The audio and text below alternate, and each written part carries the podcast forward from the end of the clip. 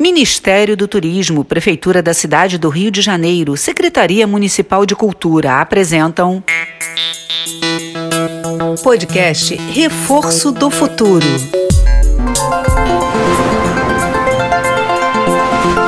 O segredo de Zuri. É ouro, é ouro! Que isso, Zuri? Gritando a essa hora da manhã, minha filha? É ouro, mãe! A Rebeca Andrade ganhou ouro na ginástica artística. Que emoção! Ah, verdade, filha.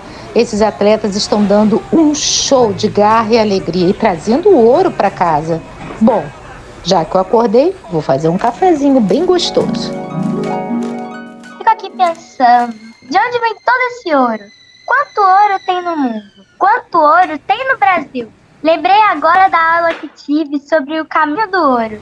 Acho que já sei o que vou fazer. Em vez de me enrolar nessas cobertas, vou voltar a dormir e vou me enrolar no meu cobertor. Vou até 1763. O ouro é nosso! Zuri. Zuri. Nossa, como o Rio de Janeiro antigo é bonito. Oi, moço. Oi. Por favor, onde eu posso comprar um jornal? Ih, pode esquecer, menina. Não sabe que não podemos ter jornais, livros ou qualquer publicação que gere discussões? Nossa, que horror! Você não pode ter opinião? É isso? É uma ordem de Portugal. E nós, como colônia, temos que obedecer. Mas a boca, boca a boca, eles não podem proibir. Tanto que foi assim que soubemos que tinha muito ouro e diamantes aqui no Brasil.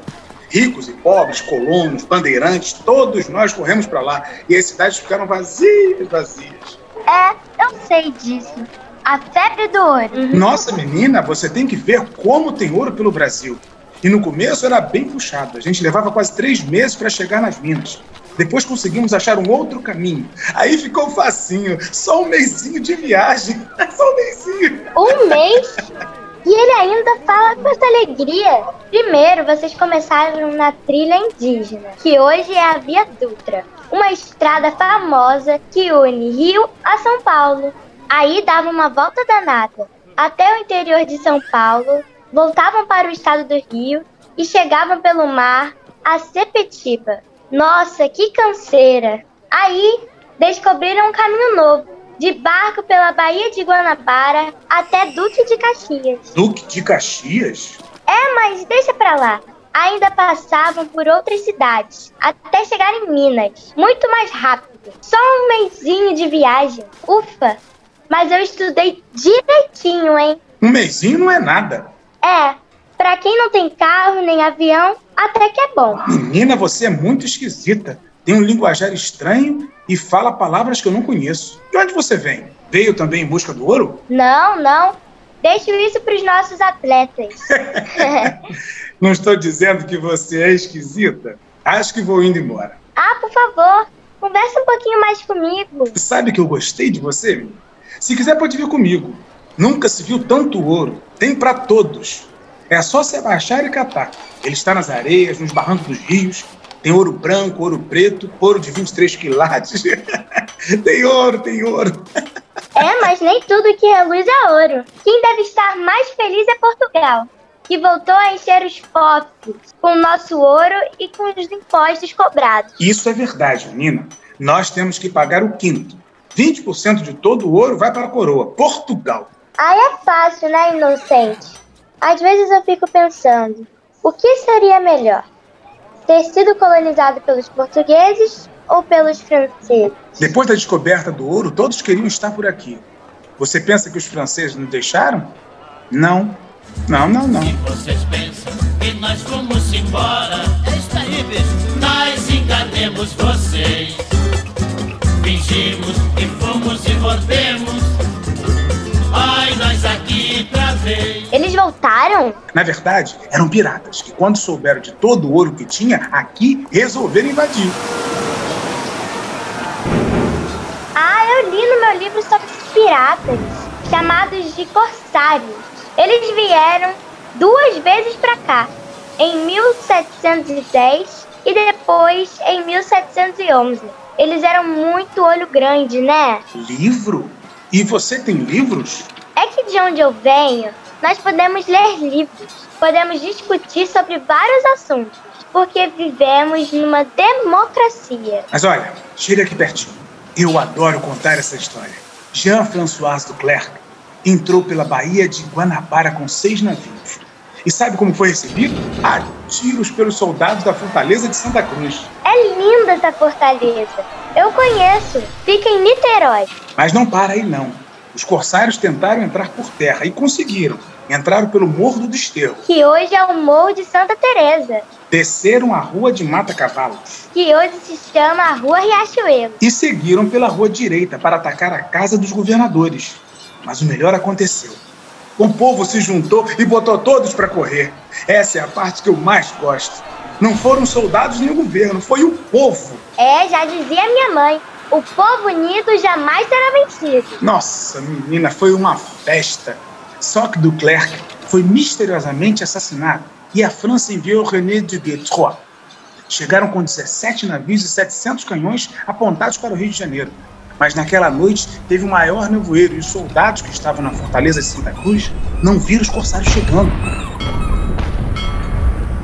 Nossa, já estou até tremendo. Foi um ataque terrível. O povo não botou para correr? Eram 5.800 homens e nós fomos pegos desprevenidos. O rio foi dominado pelos franceses. Dizem que até o governador, o Castro de Moraes, fugiu. O comandante abandonou o barco em terra. E eles ficaram muito tempo por aqui? Sim, durante um mês e meio. E só saíram depois que pagamos um resgate. Sério? O que eles pediram? 244 contos de réis, 100 caixas de açúcar e 200 cabeças de gado. Que olhudos! E parece que não para. O homem só pensa em dinheiro, ouro, poder. No futuro vão desmatar a floresta amazônica botar o meio ambiente e os seres que habitam o planeta em perigo. Tudo em nome do dinheiro e do minério. É verdade. Não posso negar que eu gosto muito de captar ouro, mas consigo enxergar o que está certo e o que está errado. E tento sempre ir pelo caminho do bem. Teve uma época em que começamos a ficar sem ter o que comer. Todos pararam de plantar e só queriam saber do ouro. Mas quando a comida termina, você vai comer ouro? É verdade. Eu trocaria um monte de ouro por um copo d'água agora mesmo. Estou com uma sede. Mas temos uma boa notícia. Esse ano, Rio de Janeiro virou capital do vice-reino. Boa em termos, né? A capital deixou de ser Salvador e veio para o Rio, porque aqui é mais perto de Minas, e fica mais fácil de transportar o ouro para Portugal. Eles não dão ponto sem nó. É verdade, pensando bem, viramos capital porque era melhor para a coroa. Não posso negar que o Rio de Janeiro se beneficiou muito com isso ruas estão sendo abertas, lagoas e charcos aterrados. Até abriram a rua do Piolho. Ah, peraí, peraí. Só de falar em Piolho já comecei a me coçar todinha. Essa rua aí hoje se chama Rua da Carioca. Mas por que se chamava Rua do Piolho mesmo? Porque era o apelido de um morador de rua que vivia bisbilhotando documentos velhos nos cartórios. E o carioca é bem humorado, né? Bom, Vamos ali naquele bebedouro tomar um gole d'água. Falamos demais. Também fiquei com sede. Ainda bem que nenhum de nós é o rei Midas, que tudo que tocava virava ouro. Já pensou? Não íamos nem conseguir beber essa água. Deixa eu ir então, ainda tenho uma viagem longa para fazer. é bom mesmo, porque no final deste século XVIII, o ouro vai começar a acabar por aqui. Fique tranquila, ainda temos muito ouro. Olha, foi um prazer conversar com você, menina. Sabe de nada, inocente. Tchau. Legal esse colono. Podia dar uma carona para ele no meu cobertor. Mas ele não ia entender nada.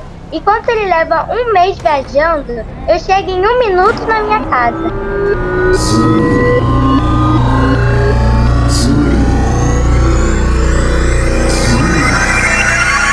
Ainda bem que está cedo e que ainda tem um tempinho para me enrolar no meu cobertor, tirar uma soneca e sonhar com ouro. Mas o das próximas Olimpíadas, né? O segredo de Zuri. Podcast Reforço do Futuro. Lei Federal de Incentivo à Cultura. Apoio Instituto Eclos e Instituto Neoenergia. Produção Criar Brasil. Realização Instituto Meta Educação. Secretaria Especial de Cultura, Ministério do Turismo.